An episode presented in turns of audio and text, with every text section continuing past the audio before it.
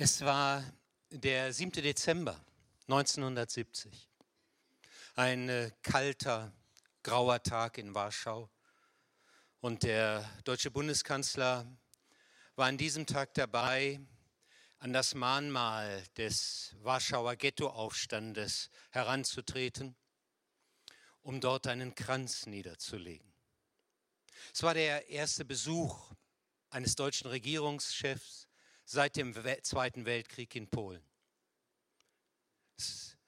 Der Zweite Weltkrieg hatte angefangen durch den Einmarsch deutscher Soldaten in Polen und er hat sechs Millionen Polen das Leben gekostet. Es war der erste Besuch, seitdem Deutschland durch das NS-Regime eine Million polnischer Juden in Auschwitz umgebracht hat der erste Besuch seit dieser grausamen Niederschlagung des Aufstandes im Warschauer Ghetto. Und so schritt Willy Brandt auf das Mahnmal zu, legte den Kranz nieder, zupfte noch mal etwas an der Schleife und trat dann wieder zurück. Verharrte einen Moment, und plötzlich war er von denen, von seiner Delegation, die etwas hinter den Journalisten und Fotografen standen, nicht mehr zu sehen. Egon Bahr, der enge Vertraute von Willy Brandt, stand hinter dieser Mauer von Fotografen und Journalisten und sagt, wir konnten nichts sehen, aber plötzlich war es völlig still geworden. Man hörte nur noch das Klicken der Fotoapparate. Ich fragte einen der Journalisten, was ist los? Und mir wurde geantwortet, er kniet. Willy Brandt war auf dem nassen Boden dieses Mahnmals auf die Knie gegangen. Nicht so wie ich hier nicht so vornehm. Er war regelrecht auf die Knie gefallen. Und er verharrte dort eine halbe Minute. Das war für die Umstehenden angesichts dieser Geste wie eine Ewigkeit. Und das wurde weltweit als eine ganz große Geste empfunden und erzeugte tiefe Betroffenheit. Es war die große Bitte des deutschen Bundeskanzlers um Vergebung. Kann man überhaupt für das Unrecht Vergebung erhalten? Dabei war Willy Brandt einer, der gar nicht mit dem NS-Regime zusammengearbeitet hat. Er war ein Gegner, er war selbst, er, er litt unter dem damaligen äh, Regime. Und trotzdem zeigte er diese Geste. Das war ganz spontan. Es war nicht geplant. Niemand hatte damit gerechnet. Das hatte es vorher nicht gegeben und das hat es bis dato nicht mehr gegeben, dass ein Regierungschef so niederfällt, so auf die Knie geht. Willy Brandt sagt selbst, es war eine spontane Handlung. Ich hatte das Empfinden, ein Neigen des Kopfes genügt nicht. Ich tat deshalb das, was Menschen tun, wenn die Sprache nicht ausreicht. Wenn die Sprache nicht ausreicht. Genau das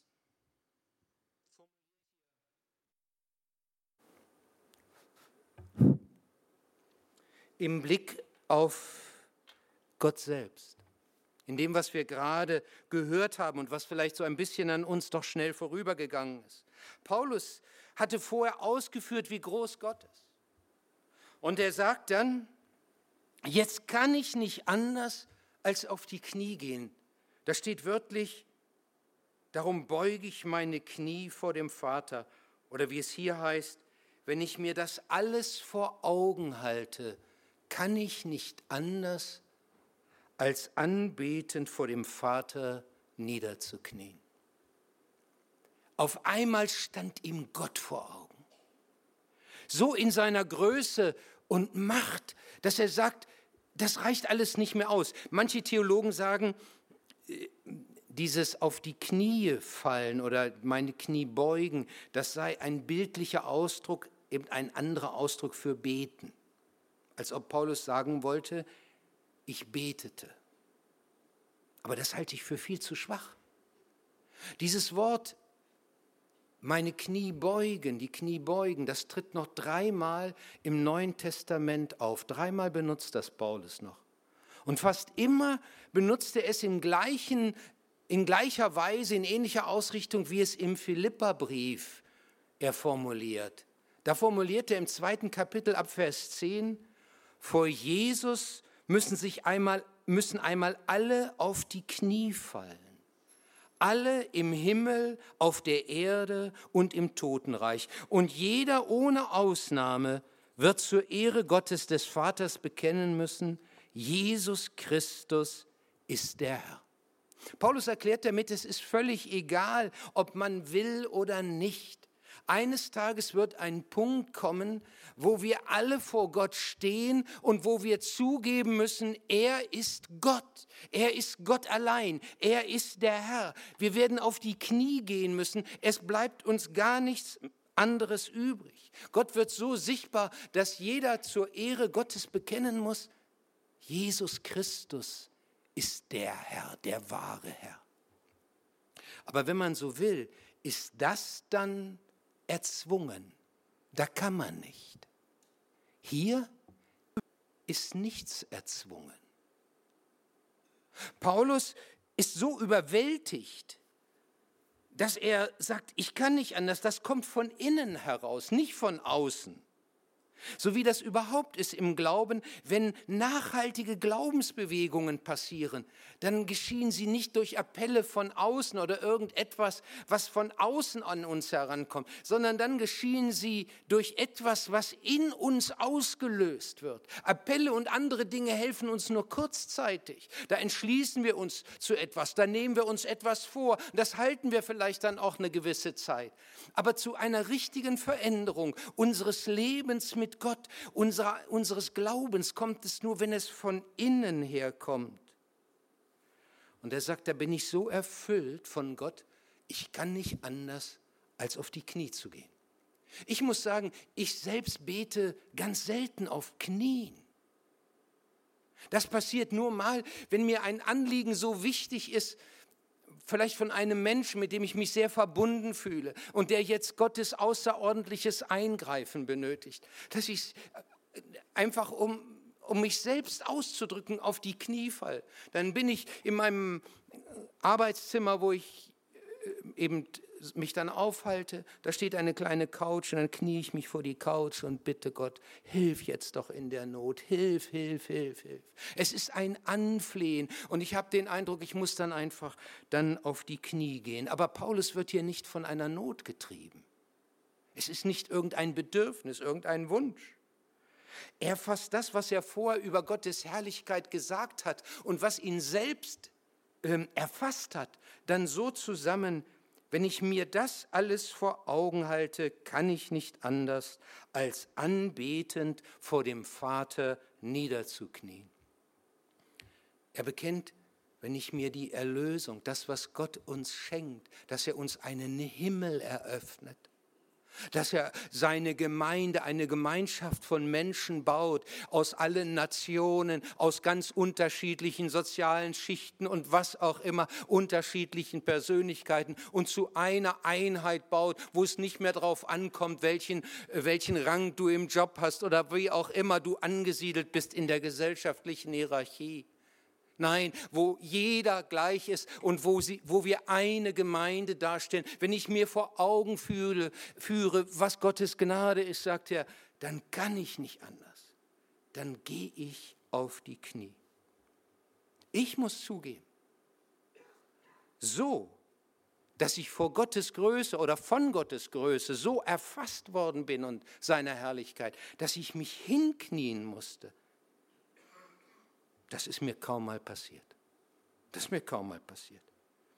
Aber dieses Wort hat dennoch zu mir geredet.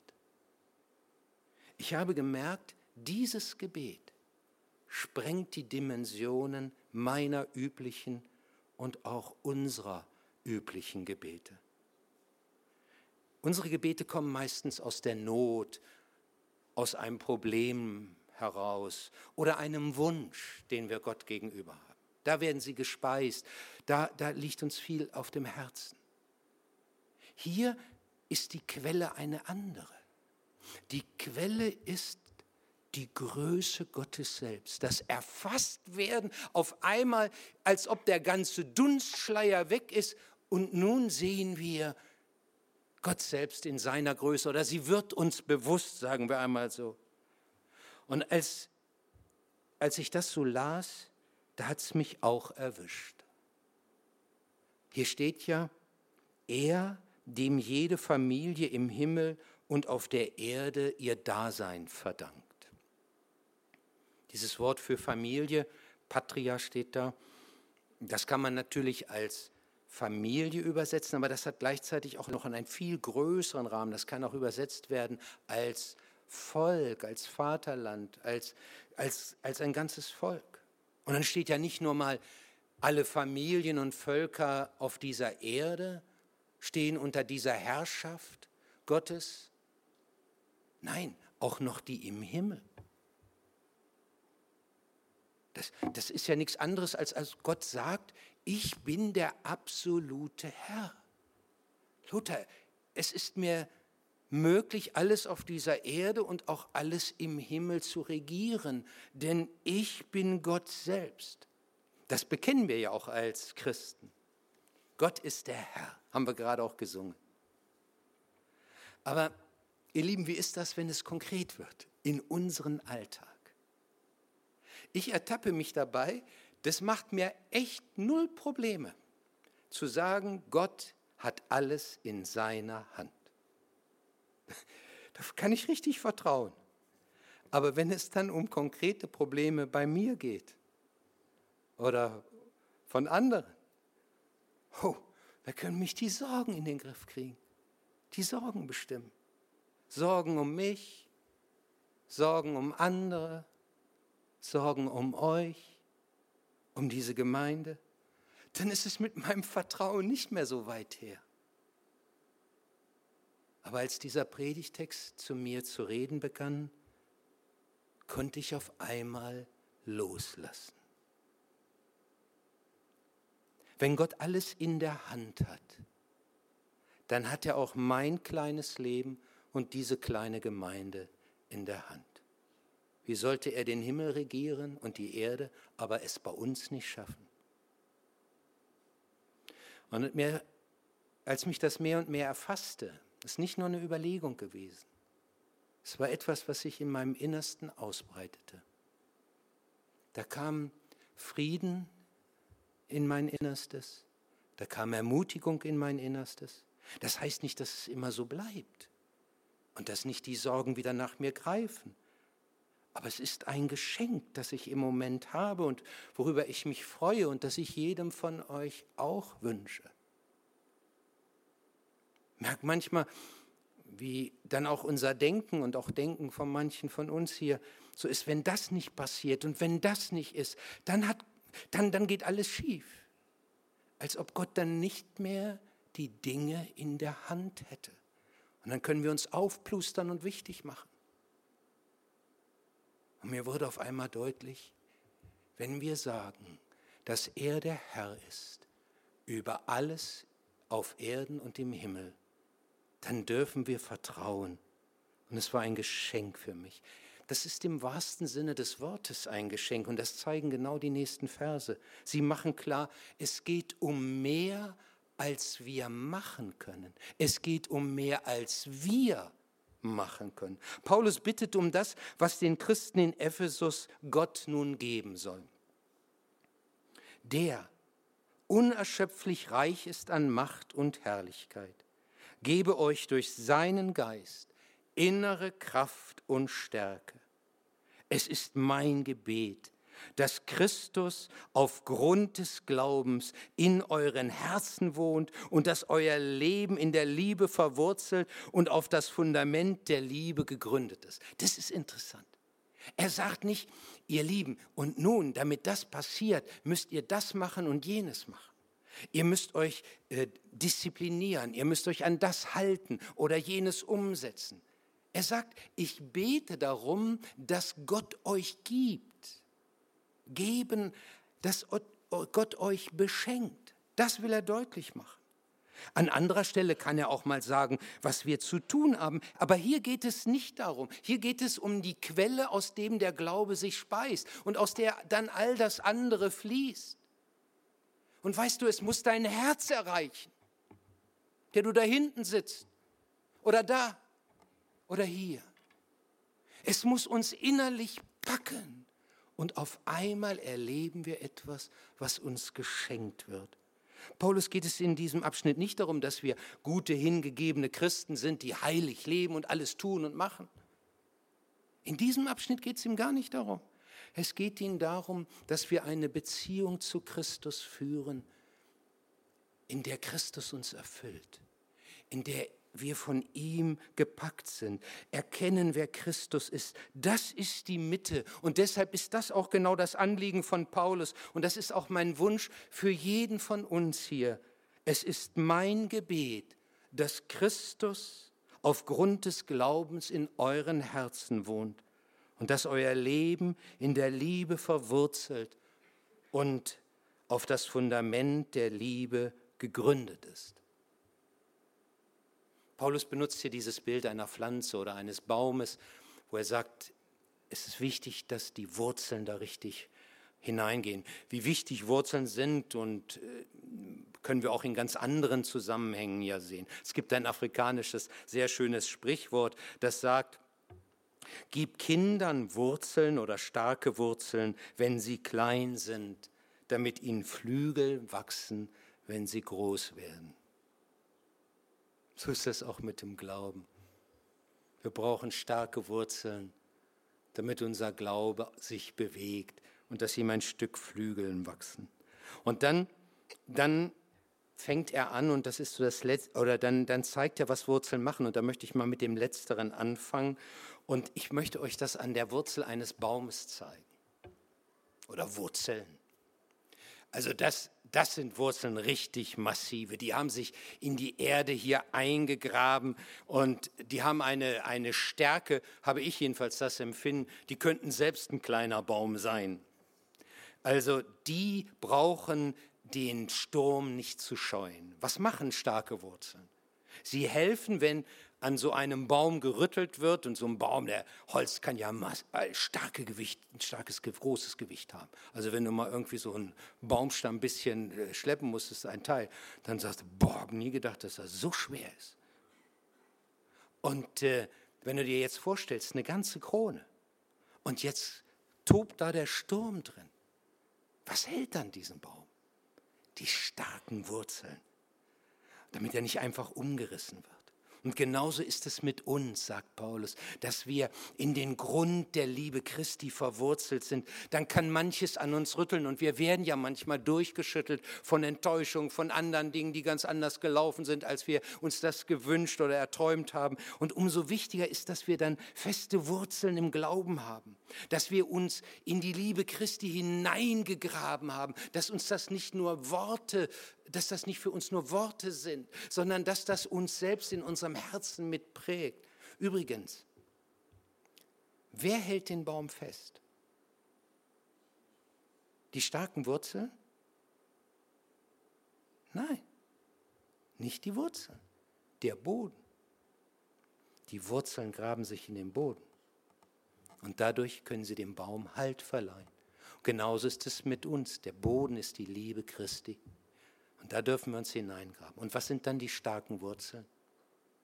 Es sind die Dinge, die im geistlichen Leben eine Kraft mitbesitzen, die uns helfen, die uns aus, wenn es die Gefühle mit uns verrückt spielen, dass wir dann klare, starke Wurzeln haben. Wenn uns überhaupt nicht danach ist zu beten oder Zeit mit Gott zu verbringen, die Bibel vielleicht in die Hand zu nehmen, dass wir sagen, nein, ich habe mir etwas vorgenommen. Zeit mit Gott jeden Tag gehört für mich dazu. Und das hilft mir jetzt in dem Moment, wo ich woanders ins Schlingen, Schlingern komme, fest zu bleiben. Oder wo ich sage, jawohl, sonntags bin ich hier. Das sind das ist nicht immer schön hier, das ist auch nicht immer äh, die, die ganz große Erkenntnis, das weiß ich alles. Aber diese Regelmäßigkeit hilft, auch durch Tage hindurchzukommen, wo anderes schwer ist. Wenn du Freunde hast, die mit dem Glauben unterwegs sind, dann sind das auch solche starken Wurzeln. Wenn du einen Kreis hast von Menschen, die für dich beten, weil du nicht allen das sagen kannst, was dich im Moment gerade bewegt und erschüttert. Aber da sind Leute in deinem Hauskreis oder in deiner Kleingruppe, mit denen triffst du dich immer und die wissen um dich, die wissen um deine schwachen Punkte auch, die dein Nachbar hier vielleicht gar nicht kennt, wahrscheinlich nicht. Und dann sind das starke Wurzeln. Ich wünsche dir solche klaren, geistlichen, starken Wurzeln. Aber wovon lebt eigentlich der Baum, ich sag mal, in seiner Normalität? Nicht von den starken Wurzeln. Der lebt von was ganz anderem. Und das zeigt das nächste Bild. Es sind nicht die starken Wurzeln, sondern es sind die vielen kleinen Verästelungen der Wurzeln als wir hier den Spielplatz bauten oder hier den Anbau machten. Da mussten Suchschachtungen durchgeführt werden, um zu sehen, wie weit die Bäume ihre Wurzeln getrieben haben, damit wir die nicht beschädigen oder irgendetwas machen, um das möglichst zu heilen. Das sind dann so ganz kleine Geflechte, die sieht man nicht, die sind unter der Oberfläche. Dann gräbst du etwas aus und dann siehst du da ein ganz feines Geflecht, kannst mit dem Spaten durchhauen. Äh, und du denkst, ach, das ist, nicht un, das ist unwichtig, die starken Wurzeln, die darf ich nicht beschädigen. Aber das stimmt nicht. Diese feinen, unsichtbaren Verästelungen, die bringen dem Baum nachher das Wasser, die saugen die Mineralien aus der Erde, die helfen ihm, Leben zu haben und dann oben die Blätter zu treiben und so weiter. Und wenn ich das übertrage auf uns, verwurzelt in der Liebe Christi, dann geht es mir darum, um das verborgene Leben als Christ. Das, was kein anderer sieht. Was sich auch nicht in Aktionen oder in irgendwelchen Gottesdienstbesuchen oder Besuchen von Veranstaltungen zeigt oder weiß ich was. Nein, wer bist du, wenn dich keiner sieht? Peter Strauch hat mal so ein Buch geschrieben und hat dann fortgesetzt, die Sehnsucht echt zu sein.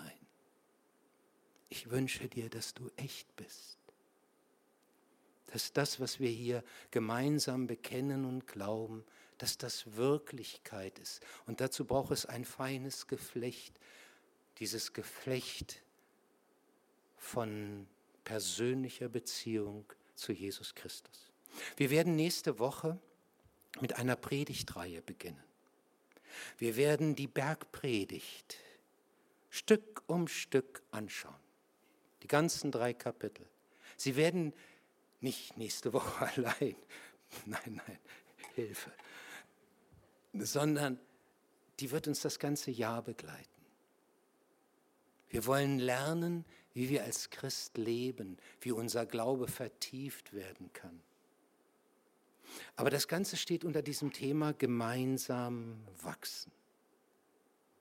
Wir möchten gern jeden, uns selbst und euch herausfordern, im Glauben tiefer zu wachsen, voranzukommen. Wir werden fragen, was ist dein Ziel für das nächste Jahr, zweit oder für dieses Jahr? Ich bin immer noch, muss mich an die neue Sprachregelung gewöhnen hier. Ähm, in diesem Jahr, was ist das Ziel? Wo möchtest du am Ende dieses Jahres glaubensmäßig weitergekommen sein? An Reife, an Wachstum, in der feinen Verästelung? oder in den starken Wurzeln? Wo stehst du im Moment eigentlich? Das musst du nicht mir beantworten und niemand hier. Aber frag dich einmal selbst. Es geht nicht darum, uns irgendwie ein schlechtes Gewissen zu machen. Nein, es geht darum, dass wir weiterkommen und dass wir Gott in seiner Fülle miterfahren. Wir dürfen das nicht verstehen als etwas, das wir machen können Vertiefung des Glaubens geschieht nicht durch etwas, was wir machen, sondern das kommt von innen heraus. Ich möchte euch das mal an einem Bild zeigen, das, ist, äh, das trifft es auch nicht ganz, aber vielleicht kann es ein bisschen helfen. Wenn ich mich vorbereite, die Bibel lese für die Predigten und mich so auf das Ganze einstelle, aber nicht nur dann, sondern wenn ich einfach am Schreibtisch stehe, dann ist es manchmal so, ähm, dass ich einfach das nicht mehr auf dem Stuhl da aushalte, sondern denke, ein bisschen Bewegung, Lothar, schadet dir auch nicht. Du bist kein Sportskamerad wie dein Nachbar, der da immer irgendwie durch die Gegend joggt. Also ein bisschen laufen schadet nicht. Und äh, manchmal habe ich auch das Gefühl, hier oben in meinem Kopf, da ist so viel, was an Bewegung ist, dass das äh, nicht hier drin bleibt, das muss in die Füße gehen, also irgendwo muss die Energie hin. Und dann stehe ich auf und ich bin ganz oben unterm Dach mit meinem Studierzimmer. Und wenn ich aufstehe, kann ich aus dem Fenster sehen, wer da so läuft. Viele laufen da nicht. Aber manchmal kommt es vor, dass dann zum Beispiel meine Frau Gretel zum Auto geht oder mit dem Fahrrad wiederkommt oder irgendwas wegbringt. Und wisst ihr, wenn ich das dann sehe, dann geht mir das oft so, dass ich denke, was für eine tolle Frau. Und, und, und dann mache ich etwas, das ja eigentlich komisch. Ich spreche so halblaut vor mich hin. Ich liebe dich. Die hört das gar nicht. Aber wisst ihr was? Es macht etwas mit mir. Und es macht etwas für unsere Beziehung. Und wenn du von Christus erfasst wirst, dann macht das etwas mit dir. Nicht, was wir machen können, sondern das, was uns geschenkt wird. Und das ist, und so fährt Paulus fort, mehr als wir begreifen können. Paulus sagt dann, das wird euch dazu befähigen, zusammen mit allen anderen, die zu Gottes heiligem Volk gehören, die Liebe Christi in allen ihren Dimensionen zu erfassen, in ihrer Breite, in ihrer Länge, in ihrer Höhe, in ihrer Tiefe. Wenn man das du versucht auszulegen, ist das gar nicht so einfach. Die Dimensionen der Liebe Christi. Ich versuche das trotzdem mal und äh, man kann das vielleicht auch anders machen, aber ich dachte, ich nehme mal das Kreuz, das bei uns auf dem Kirchturm ist, mit zur Hilfe. Und dieses Kreuz in seiner Breite, ich sag mal in seiner Weite, steht für mich für die ausgestreckten Arme Jesu am Kreuz, als er am Kreuz hing.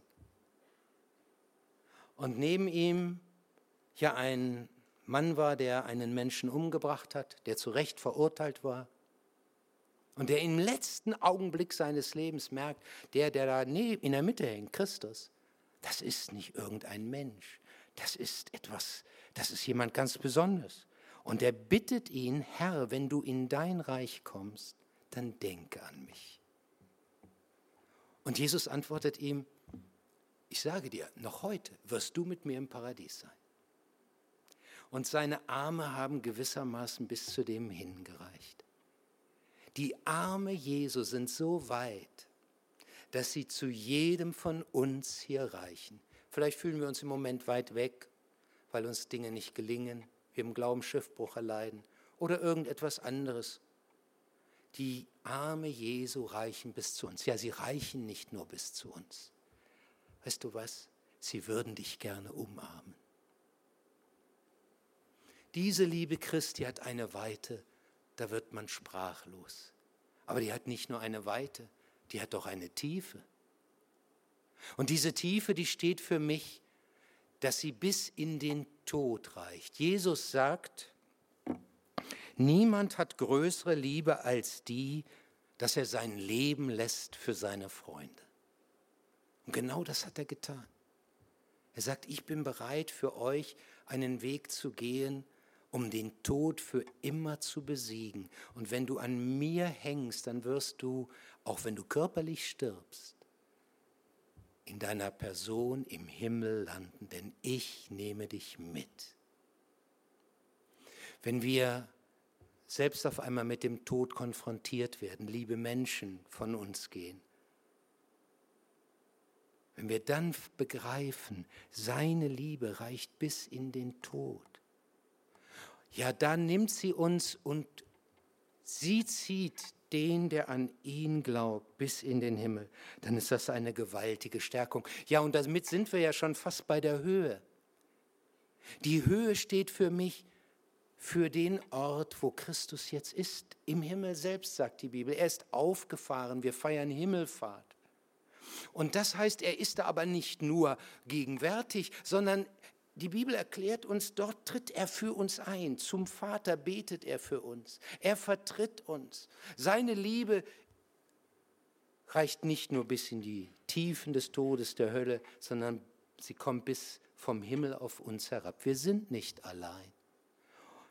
Die Liebe Christi heißt, formuliert Paulus am Anfang im Epheserbrief, hat uns erwählt, ehe der Welt Grund gelegt war, bevor es uns überhaupt gab. Und wie, und wie geht es dann weiter? Es heißt, er ist derjenige, der uns trägt. Und damit sind wir bei der Länge. Die Länge. Da reicht das Bild nicht aus. Die Liebe Christi hört nie auf, von Anfang an, ehe der Welt grundgelegt war. Und wie lange währt sie? Im Psalm 103 heißt es, von Ewigkeit zu Ewigkeit. Ja, wann ist denn eine Ewigkeit mal zu Ende? Nie. Sollte sie doch auf den Gedanken kommen, zu Ende zu gehen, gibt es eine nächste Ewigkeit, sagt dieser. Das ist eigentlich nicht denkbar, das sprengt die Bilder. Aber genau das ist hier Paulus vor Augen. Und er sagt, Nie hat die Liebe Christi ein Ende. Sie führt uns bis in die Ewigkeit hinein. Und das heißt für mich, immer wenn wir hierher kommen und das Kreuz oben sehen, dann kann es wie eine Erinnerung sein. Wenn wir jetzt zum Beispiel am Abend hinkommen, dann ist es angestrahlt von dem Licht. Oder in der Sonne jetzt herrlich, wenn es leuchtet, dann steht es für die Weite dann steht es für die Tiefe, dann steht es für die Höhe, dann steht es für die Länge der Liebe Christi. Und dann ist Paulus so, dass er sagt, das reicht alles noch gar nicht aus. Ich habe ein bisschen, als ich das vorbereitete und äh, das so las, gedacht, Mensch, Paulus, ist nicht eine Nummer zu viel gesagt hier. Das ist doch so viel. Und wenn ich an unseren Alltag denke, der ist nicht immer so überfließend. Ähm, aber Paulus hört einfach nicht auf. Der betet weiter. Ja, ich bete darum, dass ihr seine Liebe versteht, die doch weit über alles Verstehen hinausreicht. Ist gut, ne? Etwas verstehen, was man nicht verstehen kann. Das sprengt schon alles. Und dass ihr auf diese Weise mehr und mehr mit der ganzen Fülle des Lebens erfüllt werdet, das bei Gott zu finden ist. Und was das ist, möchte ich euch gerne einmal mit zeigen. Da steht nämlich ein gleiches Wort wie im Psalm 23. Manche die, oder viele von euch, nehme ich mal an, werden schon mal was vom Psalm 23 gehört haben. Und da heißt es am Ende, dass Gott auf uns wartet als der wahre Gastgeber. Und wie das im Orient ist, wenn man, da steht äh, Salböl da und da kriegt man einen Empfangstrunk. Und so steht da im Psalm 5, äh, 23, Vers 5, du schenkst mir voll ein. Und jetzt will ich euch mal dieses Wort demonstrieren, das da steht. Du schenkst mir voll ein. Das steht da, guckt mal, das steht da. Du schenkst mir voll ein. Du schenkst mir voll ein. Du schenkst mir voll ein. Du schenkst mir voll ein. Manche übersetzen, du, du füllst den Becher bis zum Rand. Das steht da nicht. Da steht, du schenkst mir überfließend ein. Und das gleiche, den gleich, das gleiche Wort, das benutzt Paulus hier auch. Er sagt, wenn euer Glaube, das ist nicht so ein halb gefülltes Glas. Nein, es ist auch nicht ein Glas, das dann so bis knapp unter den Rand gefüllt ist. Euer Glaube darf ein Glaube sein, der überfließt. Und gebt euch nicht mit weniger zufrieden. Es ist ein Leben, das auf euch wartet. In, das hat er schon im, im, ersten Kapitel deutlich gemacht. Und da hat er auch mit dieses gleiche Wort benutzt, wo es heißt, überschwänglich groß ist seine Kraft an uns. Und das wollen wir erfahren. Und das, das ist ein Gebet deshalb, dass unsere Dimension sprengt, die so oft kleinkariert sind. Und wenn wir daran denken, was im nächsten Jahr mit geschehen soll, oder in diesem Jahr, ich bin schon wieder in eine falsche Abteilung gerutscht. Also, dann darf das unsere Sehnsucht sein, unser Ziel für 2019. Gott hat mehr, als wir bitten können. Manchmal fragen wir, ob er das hat, was wir bitten können, ne? Ganz ehrlich ist. Und Paulus sagt, Gott hat mehr, als wir bitten können. Es heißt hier ihm, der mit seiner unerschöpflichen Kraft in uns am Werk ist und unendlich viel mehr zu tun vermag, als wir bitten oder begreifen können. Ihm gebührt durch Jesus Christus die Ehre in der Gemeinde von Generation zu Generation und für immer und ewig. Und dann setzt er noch ein Amen dahinter. Also Paulus ist das nicht genug, was er vorher gesagt hat. Und so unterstreicht er es noch, die Kraft Gottes ist unerschöpflich. Und sie ist nicht nur bei Gott im Himmel, das macht uns ja kein Problem, dass da unerschöpfliche Kraft bei ihm ist. Nein, hier steht in uns am Werk. Lothar, glaubst du das, dass Gottes unerschöpfliche Kraft in dir am Werk sein kann? Glaubst du das, wenn du dich siehst? Paulus sagt ja, so ist es. Und er kann unendlich mehr tun, als wir bitten oder begreifen können. Darum beschränke Gott nicht. Mach ihn nicht klein. Wir dürfen das festhalten, auch wenn die Dinge anders laufen, als wir es uns gedacht haben oder wo wir denken, so müssen sie laufen, sonst geht gar nichts.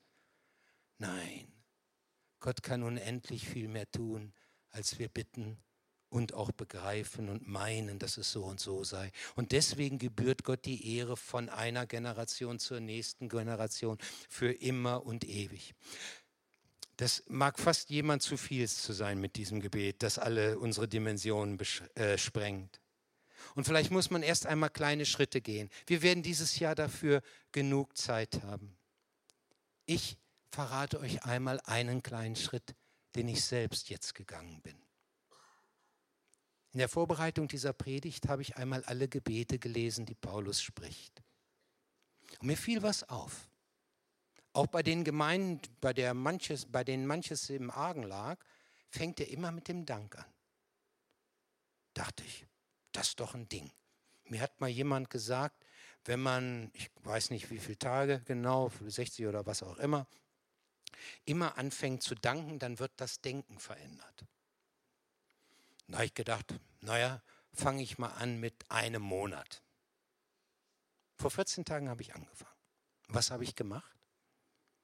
Ich habe gesagt, jeden Tag, Lothar, willst du fünf Dinge sehen und Gott dafür danken, die er in dieser Gemeinde, mit dieser Gemeinde tut.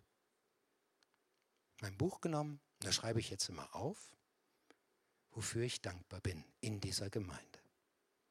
Dann gucke ich, oh, habe ich das schon mal gesagt? Man kann ich ja nicht mehr nehmen. Manchmal danke ich da aber trotzdem für, das ist ja nichts Schlechtes. Ne? Und was passiert? Es verändert sich ein Blickwinkel. Wenn du sagst, ich danke Gott für die Gemeinde und für die Menschen da, Amen, dann ist das sehr flächig.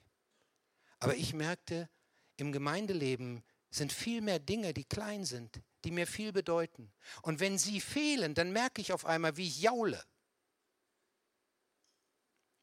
Und dann dachte ich, dann will ich dafür danken. Für den, der jetzt gerade das gemacht hat, für das, was gestern so lief und nicht schlechter lief. Ich weiß, es gibt immer noch ein paar Anliegen zum Bitten, aber darüber muss ich mir nicht so viel Gedanken machen. Aber das ist so ein kleiner Weg. Aber insgesamt geht es um was anderes und dazu lade ich dich ein, dass du dein Innerstes verändern lässt durch eine Beziehung, die Christus dir schenken möchte, wo er dich erfüllen möchte und was sich auswirken wird in dein Leben und das sich zeigen wird auch in der Art und Weise, wie du deinen Glauben lebst. Wir wollen zusammen beten. Allmächtiger Gott, hier steckt so viel drin dass ich da nur dran kratze und es ist viel mehr. Und deswegen bitte ich dich, genauso wie Paulus, dass du jeden hier in deiner Liebe verwurzelst, dass er die Dimension deiner Liebe in, seiner, in ihrer Weite, in ihrer Länge, in ihrer Höhe und Tiefe erkennt. Ich bitte dich, Herr, für jeden hier, dass er ein Glaubensleben führt und sich innerlich dazu erneuern lässt, das überfließt von deiner Gnade, von deiner Kraft und von deinem Frieden. Amen.